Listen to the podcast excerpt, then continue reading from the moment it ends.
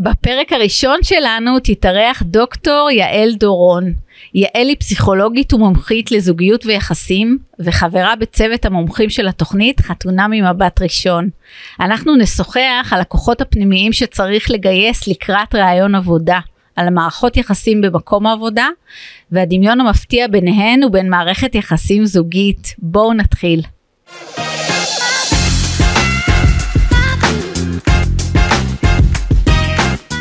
היי, ברוכים הבאים ל"בדרך לעבודה", הפודקאסט שילווה אתכם יד ביד במסע הפנימי לעבר העבודה החדשה שלכם. אני כרמית גיא, מנכ"לית של חברת לוגיקה, ואיתנו בפודקאסט תקבלו את המידע שרצוי לכם לדעת בדרך לעבודה החדשה. על ניהול אנרגיות בעולם העבודה, על התמודדות בצמתים של שינוי וחיפוש עבודה, ואיך להיות בהכי הכי טוב שלי בעולם העבודה. אז יישארו איתנו, אנחנו מתחילים.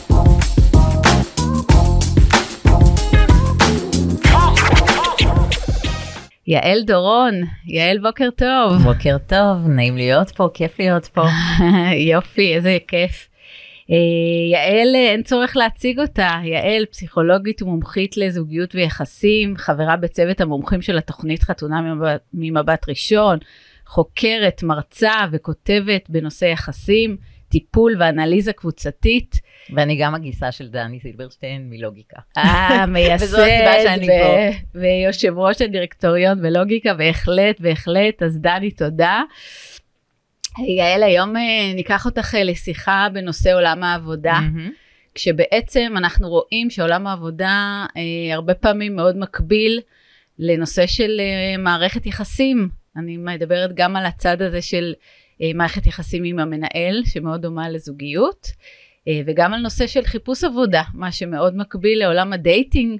ממש, בעצם אה, אולי צריך לשאול מה אני עושה פה, כי ההתמחות שלי זה יחסים וזוגיות, אבל הפסיכולוגיה של עולם העבודה היא מאוד דומה לפסיכולוגיה המשפחתית, הזוגית, אנחנו אומרים, כשיש עבודה טובה אז אנחנו אומרים מקום העבודה זה כמו משפחה שלנו, אם זה מצליח זה מרגיש כמו משפחה, אם זה לא מצליח זה מרגיש כמו משפחה שנכשלה או מתפרקת, אז בעצם אנחנו מביאים הרבה מהידע הפסיכולוגי שלנו הרגיל, אה, מעולם של יחסים רגילים לתוך עולם העבודה. מרתק. וגם העולם העבודה זה העולם שבו אנחנו נמצאים הכי הרבה שעות, ולכן הוא צריך להיות נעים לנו, ונוח, ומתאים. ומקדם, ומכיל, ומאפשר, ובאמת אה, זה מאוד נוגע לאיכות החיים שלנו, זה, זה חלק אה, בלתי נפרד. אה, אז יעל, רציתי לשאול אותך את שאלת השאלות בפתח חיפוש העבודה. היום אנחנו במצב כזה שהרבה מחפשי עבודה מחפשים את דרכם, החברות לא ממהרות לגייס. ואנחנו מאוד רוצים לדעת וגם לצייד את המאזינים שלנו בכלים להבין איך אנחנו יודעים שזה זה? איך אנחנו יודעים שהמקום העבודה, מקום אליו אנחנו מתראיינים, זה המקום שנוכל אה, להיות בו בשנים הקרובות, זה הדבר בשבילנו. יש לנו הרבה פעמים בראיון עבודה חלון מאוד אה, קטן וצר לקבל החלטה כל כך חשובה לשנים אה, הקרובות ול-well-being שלנו, אז איך, איך נוכל לדעת שזה זה? קודם כל זו שאלה מאוד טובה, כי אנחנו רוצים לדעת שזה זה. אנחנו לא רוצים ליד, אנחנו לא רוצים בערך, אנחנו רוצים שמקום העבודה יתאים לנו בדיוק, ממש כמו שאנחנו רוצים שהזוגיות תהיה זה זה, תהיה בדיוק. אז איך יודעים? אני אגיד שני דברים, שקצת קשורים גם לעולם ה dating. כמו שכשיוצאים לדייט, אז יש רשימה של תכונות שאני יודעת ומאפיינים שאני יודעת שחשובים לי בבן זוג, ואני יודעת שעליהם אני לא אתפשר, אז למישהי חשוב הגובה, ולמישהי אחר חשוב ההשכלה, וצבע העיניים, ולא יודעת. כל אחת עם מה שמאוד חשוב לה ומה שה deal breaker ים שלה, נכון? אותו דבר גם לגברים. אז לכל אחד יש את רשימת התכונות שחשובות לו, ואז כשבאים לדייט צריך לחשוב על התכונות, אבל מהצד השני צריך גם לשכוח את התכונות. ולהרגיש מה אני מרגישה בבטן, בתוך הקשר הזה, בתוך הפגישה החד פעמית הזו. האם זה מרגיש נכון? האם האינטואיציה שלי אומרת שאני בכיוון? בדיוק אותו דבר אני אומרת גם לעולם היח... היחסים בעבודה. כשאני באה לראיון עבודה, אני צריכה לבוא עם רשימה של דברים שחשובים לי. דברים שאני לא אתפשר עליהם. עוד מעט אולי נדבר על מה הם צריכים להיות הדברים האלה. אבל אני גם צריכה שתהיה לי רשימה וגם אני צריכה לעזוב את הרשימה בצד ולהגיד איך אני מרגישה כשאני מגיעה לראיון, מה אני מרגישה שעובר אליי, מה ה vibe של המקום הזה, איך, האם נוח לי בבטן, האם זה מקום שהייתי רוצה לבוא אליו כל בוקר. מעניין מאוד מה שאת אומרת. בעצם הנושא הזה של חיבור לתחושות והנושא הזה של מיפוי הרצונות באמת מאוד מאוד מרכזי. אז בוא נדמה את זה כאילו אנחנו עכשיו בפתח של רעיון עבודה, אנחנו נכנסים לחברה, כאילו על מה להסתכל, מה לראות, מה, מה את מציעה לנו קודם כל באמת להסתכל, להסתכל, okay. אוקיי. להריח, להקשיב, להפעיל את כל החושים, החושים נורא חשובים. איך זה מרגיש המקום הזה? האם הוא מרגיש ביתי, חמים, מזמין, איך הקירות, איך נראים, האם יש עציצים, איך נראים השירותים? גם בדייט אגב, זה חשוב, כדאי לבדוק את הדבר הזה. הרבה פעמים החדר שממושקע הכי פחות, הוא חדר שאומר הכי הרבה על הבן אדם. וואו. אז גם איך נראים השירותים, איך נראית המזכירות, מה, איך מקבלים את פניי, אה, מה, ואז להגיע לדבר השני שהוא מאוד מאוד חשוב, וזה איך האנשים. האם האנשים נראים שמחים כשהם באים למקום העבודה? אני הייתי בכלל מציעה להקדים קצת לרעיונות עבודה, לא לבוא בדיוק בשעה הנקובה, אלא רבע שעה קודם. להסתכל מסביב איך נראים האנשים, איזה אנרגיות יש בין האנשים, איך הם נפגשים אחד עם השני, האם אומרים שלום אחד לשני במסדרון, האם יש אווירה ידידותית, חמה. נורא מרגישים את זה חזק באוויר, זה סוג הדברים שמרגישים עוד לפני שנכנסנו לתוך הראיון. אחר כך בתוך הראיון, איך את מרגישה עם הבן אדם שמולך, במיוחד אם הוא אמור להיות המנהל שלך. מנהל זה אחד הדברים הכי חשובים. נמצא בכל המחקרים שמנהל הוא בעצם הגורם המרכזי שבגללו אנשים נשארים בעבודה, ובגללו אנשים גם עוזבים את העבודה. אחת הסיבות המרכזיות, כששואלים למה הסיבות שאתה עזבת את אה, מקום העבודה, אחת הסיבות הראשיות זה דמות המנהל. נכון. אז תשימו טוב טוב לב למנהל הזה. האם הוא איש שמתאים לכם? כי גם אם מקום העבודה הוא מושלם, אבל המנהל הוא לא מתאים לכם, יהיה לכם מאוד קשה להשתלב שם. עם איזה סוג אנשים אתם רגילים לעבוד? עם איזה סוג אנשים אתם מרגישים נוח? יש הרי, כל, הקוש, כל הקשר עם המנהל זה קשת שלמה של רגשות שקשורה לקשר שלנו עם דמויות סמכות. ותנו לי להיות פסיכולוגית רגע ולהגיד שזה קשור לקשר שלנו עם דמויות הסמכות הראשונות שלנו, אימא ואבא שלנו. בן אדם שגדל בבית מאוד קפדני למשל ונוקשה, הרבה פעמים יכול להסתדר מעולה עם מנהל שהוא קפדני ונוקשה. בן אדם אחר שגדל בבית אחר עם הורים מאוד מתירנים שלא שמים גבולות, יהיה לו מאוד קשה עם אותו מנהל. אז תשימו לב איך אתם מרגישים. מאוד, אה, מאוד מעניין מה שאת אומרת. יעל, יש גם אה, אה, דברים שאנחנו צריכים להסתכל ממה להיזהר, ממה לשים לב בצד השלילי של הדברים, ממה להיות ערניים. כן. אום, אני חושבת שזה באמת נורא מקביל לעולם הדייטים, בעצם לשאלה מה ה deal breaker ים. שאת יודעת, כשאנחנו אה, לוקחים אנשים לחתונמי, אנחנו גם שואלים אותם מה הם רוצים, אבל אנחנו גם שואלים אותם מה ה deal breaker. מה יהיה התנאי שאותו אתה לא תרצה? אז אם אתה לא רוצה מישהי מעשנת, לא משנה כמה היא מושלמת בשבילך, אם היא מעשנת, היא לא תתאים לך, נכון? אותו דבר, תחליטו מה ה deal breaker ים שלכם לגבי עבודה. האם זה קשור לתנאים? האם זה קשור למשכורת? או שיכול להיות שהרבה פעמים כשאני מקבלת מקום שהוא נורא חם והוא נורא תומך, ואני מרגישה שאני יכולה לגדול שם ולהתפתח איתו, האם אני אסכים לוותר על הדברים האלה? אז לעשות כל מיני רשימה של מה שאני צריכה, וגם על עד כמה זה חשוב לי וקריטי לי. וכשאת שואלת ממה להיזהר, להיזהר לא לוותר יותר מדי. מה זה אנחנו, אומר?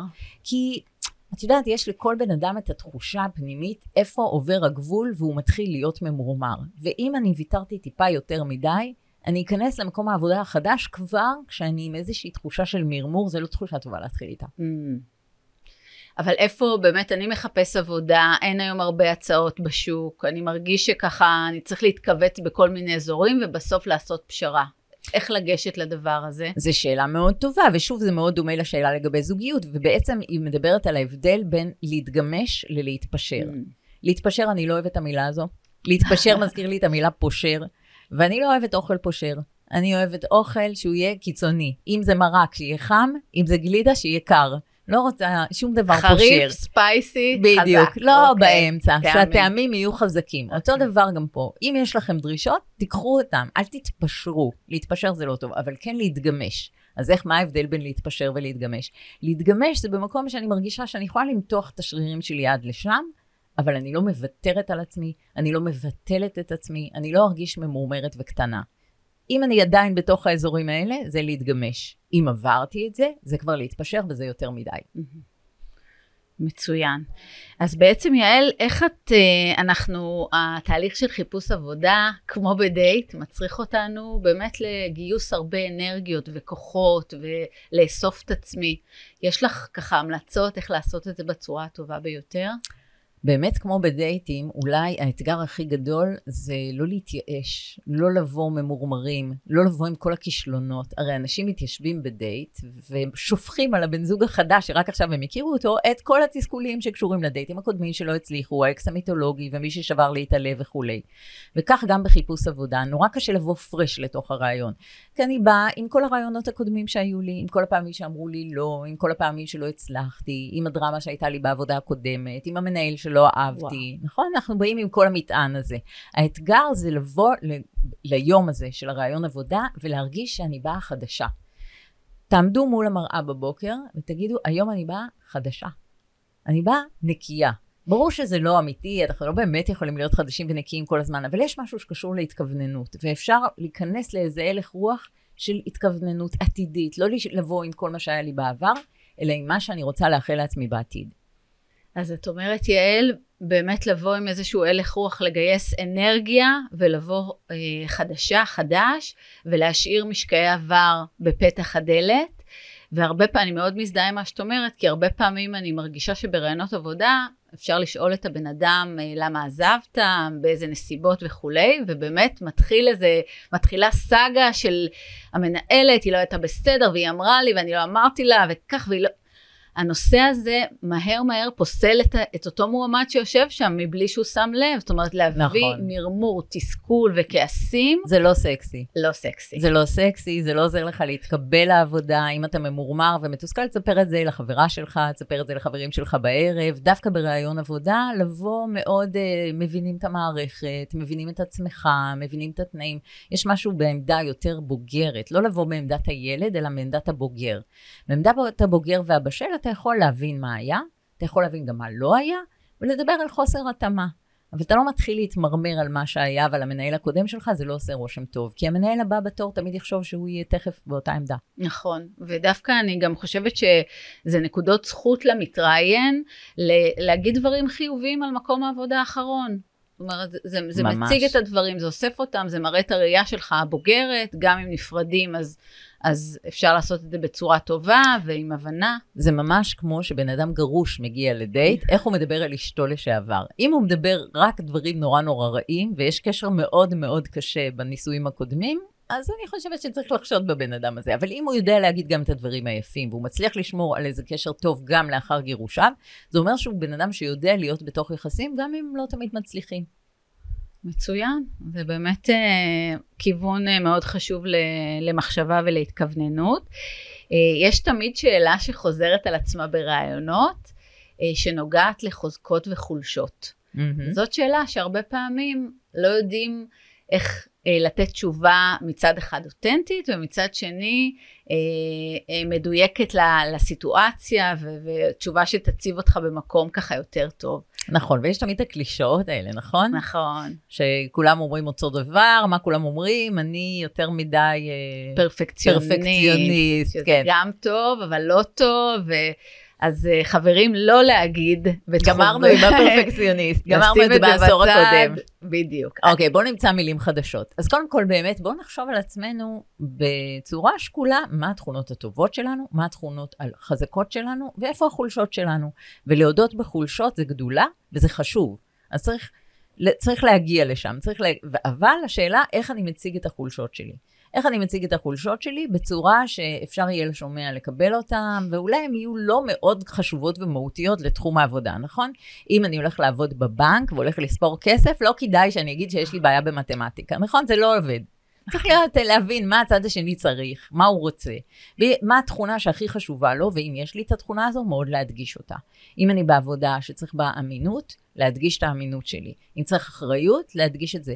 בצורה צנועה, להגיד, אני לא אוהב להגיד את זה על עצמי, אבל נגיד החברים שלי תמיד אומרים שאני הבן אדם שאיתו כדאי להיתקע עם פאנצ'ר באיילון. כי עליי אפשר לסמוך ואני אסדר את העניין. כאלה דברים. משהו באמת, אה, קודם כל לדבר בשם החברים, ולדבר באמת בשם התכונות הטובות ולהדגיש אותן. אה, ואת התכונות הרעות, להנגיש אותן. יפה אמרת, אבל בואי אה, תתני לנו דוגמה למשל, יעל, מה עם ה... תכון, לא נגיד תכונות רוב, מה עם החולשות שלך? מהי חולשה שאת יכולה להצביע עליה בהקשר אלייך? אני תכף אשאל אותך גם אותך, אז תתכונני, אבל זו שאלה טובה. מה החולשה שלי? אני אגיד לך משהו. יש לי תכונה שיש אנשים שמאוד אוהבים אותה ובגללה הם באים אליי לטיפול, וזה שאני אומרת דברים ישר, בפנים. אה, וזה... אז אנשים שרוצים את זה, אז הם אומרים, כן, את אמיצה, את ישירה, זה חשוב לנו, אנחנו בגלל זה באים. אבל זה גם לא תכונה תמיד כל כך טובה, כי זה יכול להיות מעליב, זה יכול להיות בוטה, זה יכול להיות מאוד חזק, אנשים יכולים להיפגע מזה. אז אה, בראיון עבודה הייתי אומרת את התכונה הזאת. ישירות? היית קוראת הייתי לה אומרת, ישירות? קוראת לזה ישירות, ונות, ונותנת, כמו שעכשיו אמרתי, נותנת את כל הדוגמאות, כדי להבין שלפעמים זה יכול להיות מאוד טוב, ולא לכל אחד זה גם מתאים. Okay. זה דוגמה של איך אתה מביא את התכונה שלך בצורה שהיא גם, אתה מודה במה קשה, למה היא לפעמים קשה. נכון. אה, אבל אה, גם, למה היא יכולה להיות אולי טובה. מה אצלך, כרמית? אה, אני כבר נערכת לתשובה, אבל אני רוצה להגיד משהו בהקשר הזה. יש משהו בפגיעות או כנות שמייצר אינטימיות וקרבה וקשר ב- במימד הזה של ראיון. זאת אומרת, ככל שאתה נוגע באיזושהי אמת, מרגישים אותה בחדר, היא קיימת והיא מייצרת איזשהו חיבור. זאת אומרת, לא יעזור אם תיקח משהו, תעטוף אותו. הנושא הזה הוא מאוד מאוד מורגש. Mm-hmm. אם המטרה שלך אה, באמת בשיחה הזאת להביא את עצמך בהכי טוב, זה בסדר גם לדבר על קושי, כאב, כישלון שהיה לי ואיך התגברתי עליו, איך יצאתי ממנו. כנות זה סקסי. כנות זה סופר כנות סקסי. זה כובש, בראיונות אנשים אוהבים כנות, גם בדייטים אנשים אוהבים כנות, זה מה שמקרב אותנו, זה גורם לאינטימיות, זה נורא מהר, מפיל מחיצות וגורם להרגיש פחות זר, והרי זה מה שאנחנו רוצים ברעיון עבודה. שהמנהל לא ירגיש זר לידינו, שהוא ירגיש שהוא מכיר אותנו, שהוא מצליח לעמוד על קנקננו, שזה קל להכיר אותנו, שאנחנו נותנים את עצמנו. אז הדרך לעשות את זה זה באמת לספר משהו שיש בו מידה של פגיעות. אז נכון. קדימה, תורך. אז מה התכונה הפחות טובה שלך? הפחות טובה שלי, החולשה שלי. אה, אז התכונה הפחות טובה, שאני מאוד בלגניסטית. בהגדרה. אה, בתוך הבלגן שלי יש לי את הסדר שלי והדברים הם מאוד אה, מאורגנים אה, כמו שאני רואה אותם, אבל זאת אומרת שאת תמצאי הכל בתוך הבלגן שלך, כן, נכון? את לד- לא לא הולך לאיבוד שום דבר. לא הולך לאיבוד והתיקיות מגובבות, אבל אני יודעת בדיוק איפה כל דבר ואיפה הזמנה הזאת ואיפה החוזה הזה וכתבתי את הכל וככה, אבל לצופה מהצד זה מראה שהוא מב- מבולגן, אה, חוסר סדר, השולחן שלי גם מערום של פתקים, תתי פתקים וכאלה, אני חיה עם זה מאוד בשלום. וואו, זו דוגמה ממש טובה, כרמית, לאיך מציגים תכונה שיכולה, קודם כל היא לא קריטית, אף אחד לא יפטר אותך בגלל זה, אבל היא כן, אה, יש בה משהו נורא פתוח ומראה באמת איזו התקרבות לצד השני, וגם את לא הצגת תכונה שבעצם היא בעייתית למישהו איתך. בסדר, השולחן שלך מבולגן, לא יסדרו לך את השולחן, כי מבינים שאם יסדרו לך את השולחן לא תמצאי כלום. נכון. אבל בעצם לא אמרת שום דבר שבעצם באופן מהותי פוגע במי שעובד איתך. ולכן זו דוגמה טובה מאוד. תודה, תודה לך יעל. אה, אז יעל, אני אשמח לשאול אותך, אה, זה גם אלמנט נוסף שמשיק לדייטינג ולמערכות יחסים, כי באמת אנחנו רואות פה הקבלה מהותית בין העולמות של חיפוש עבודה ומערכות יחסים אה, ודייטינג. איך מתמודדים עם דחייה? איך במקום שאתה עברת תהליך, שהבאת את עצמך, שגייסת אנרגיות, שנתת אה, בשיח, שהבאת פגיעות, אמירה, הרבה פעמים גם ברעיונות עבודה אנחנו עושים אה, מבדק מקצועי ועוד מבדק אישיותי ומבדק אמינות ועובדים בזה מאוד מאוד מאוד. איך בסוף מתמודדים עם המקום הזה של לא רוצים אותי? קודם כל זה קשה.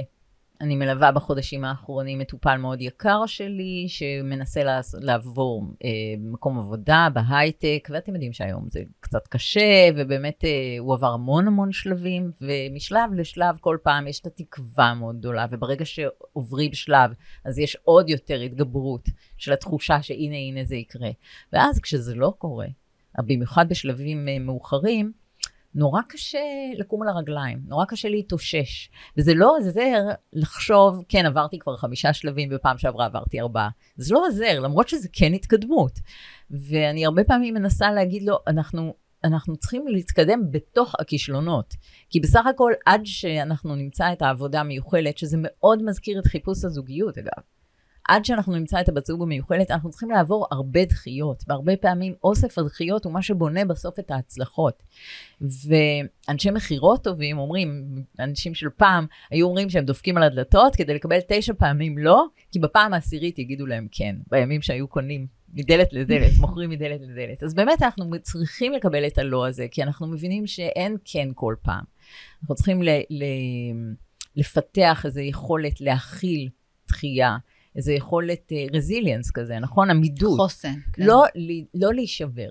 לא להישבר, לבוא, כל פעם לחשוב מחדש מה יכולתי לעשות יותר טוב, מה אני יכול ללמוד מהרעיון ולהשתפר, אבל גם שזה לא הכל שלי. יכול מאוד להיות שזה שלא התאמתי למקום מסוים, זה לא בגלל שאני כבן אדם פסול או לא מתאים, אלא כי זה לא המקום הספציפי הזה, למנהל הספציפי הזה, לצוות הספציפי הזה, אני כרגע לא מתאים. נכון. זה גם מאוד לגיטימי לשאול למה, למה mm-hmm. לא התקבלתי.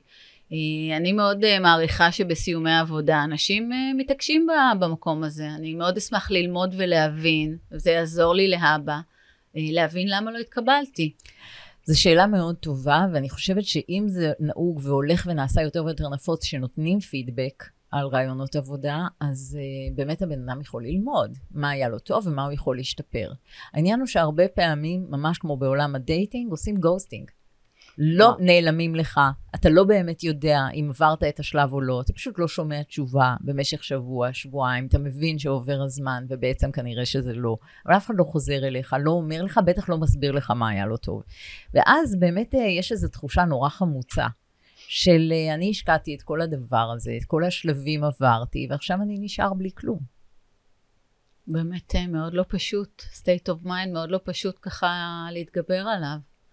אני אה, מכירה את הדבר הזה באופן שבו אה, הרבה פעמים אה, אפשר במקום של כאב או צער או מקום כזה שאין לך שליטה עליו, אפשר באמת להכריז על יום אבל על הדבר הזה, לסגור את הדלת, לשקוע בכאב, להיות איתו, להכיל אותו, לאבד את הדבר הזה ולהתקדם קדימה.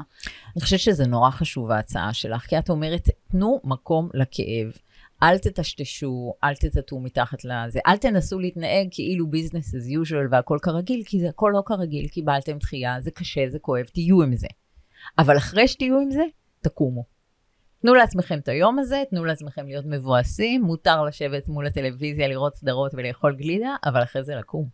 לקום ולחזור בחזרה למשחק, כי זה, זה רק מקרב אותנו לפעם הבאה שמישהו יגיד לנו כן.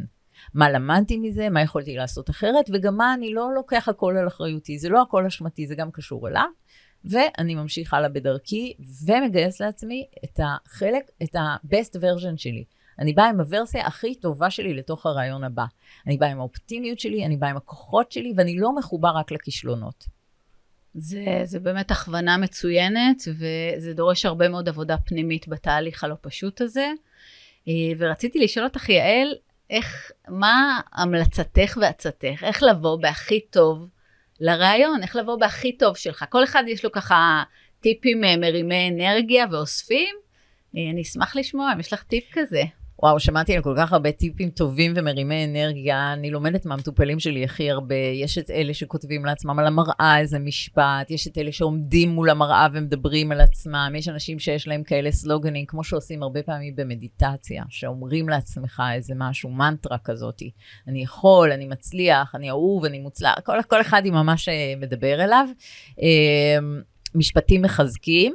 וגם הטריק, את יודעת, את מכירה את הטריק הזה של לעמוד עם הידיים על המותניים במשך שתי דקות? לגמרי, כמו סופר וומן, סופרמן. לעמוד בעמידה הזאת שיש לסופר וומן באמת, עם הידיים על המותניים שתי דקות מהבוקר, וזהו, את יודעת שיש לך את זה. יש לך את זה. אני uh, ממליצה לפני כניסה לראיון לשמוע שיר מקפיץ באוטו, בדרך, להרים לך הכי גבוה, להכניס אנרגיה חדשה, להתמלא בשמחה, לבוא uh, בהכי הכי טוב שלך. כשאתה פותח את הדלת בראיון עבודה, אנרגיה שמחה נכנסת לחדר. יש לך נוכחות, אתה מביא אותה, אתה מפוקס, אתה אסוף.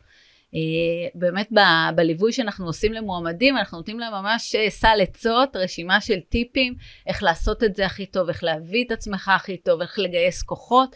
אני ממש מסכימה איתך בעניין הזה של האנרגיות, ואני רוצה שנחזור לעניין החושים.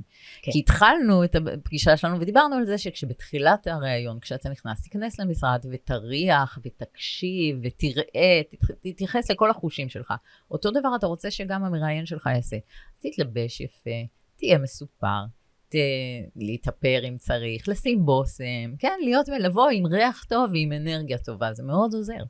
מאוד, מאוד כל עוזר. הדברים האלה הם נורא לא מודעים, אבל הם עובדים עלינו. אנחנו בסוף מופעלים מהחושים שלנו. נכון, והמנהל בסוף בוחר את הבן אדם להיות בחברתו לשנים הקרובות, זו בחירה מאוד משמעותית, אז, אז בוודאי שהיא תהיה בן אדם שכיף, נוח, נעים, יש איזו אנרגיה טובה, זה, זה בדיוק במדדים האלה. אז אולי הדרך הכי קלה, פשוטה, זולה ונוחה לעשות את זה, זה פשוט לחייך. כי חיוך, אנחנו יודעים שזה דבר מדבק, כשאתה מחייך, בדרך כלל מי שמולך גם מחייך, הנה אנחנו עושות את זה עכשיו, זה פשוט, יש לזה איזו אנרגיה שממגנטת, ומושכת אנשים, אז תחייכו. מדהים. זה, זה באמת uh, פותח כל דבר, ואני uh, אגיד ככה עוד טיפ uh, קטן שלי, זה בעצם מאוד להיות ערני לצד השני. ב- ברעיון עבודה או במפגש ב- שאתה מגיע לחברה ואומרים לך, הנה, לך לפינת הקפה, בוא תעשה לך קפה, אפשר לשאול את המראיין, להביא לך, אתה גם רוצה, להראות שאני רואה גם את הצד השני בדברים הקטנים, בלהסתכל. אני הרבה פעמים נפגשת עם אנשים, ואז אני רואה בחדר איזה אוסף אה, של משהו. אני בעבר אספתי כבשים. והתשומת לב הזאת של בן אדם בחלל, שרואה את הדבר הזה ואומר איזה מילה, ו- ו- ומתחיל פה איזשהו קשר ותשומת לב, זה משהו שמאוד מאוד מאוד מקדם. זה כובש, את צודקת, ואני רוצה לגלות לך שבעונה הבאה של חתונמי יש חתן שבדיוק ככה הוא נכנס אליי לראיון הראשון. הוא נכנס לראיון הראשון, הפניתי אותו לפינת קפה, והוא אמר, אני יכול לעשות גם לך? וכל כך אהבתי את זה, הוא נמצא אצלי, במכון שלי, הוא האורח שלי, אבל יש משהו בדרך שבה הוא מתנהל, שחשבתי לעצמי, זה גבר שאפשר לסמוך עליו, זה גבר שאני ארצה לחתן השנה. מדהים. טיפ מד... ואכן הוא בעונה? הוא אכן להמתין בעונה, לדבר הזה? תחכו לקיץ ותראו אותו.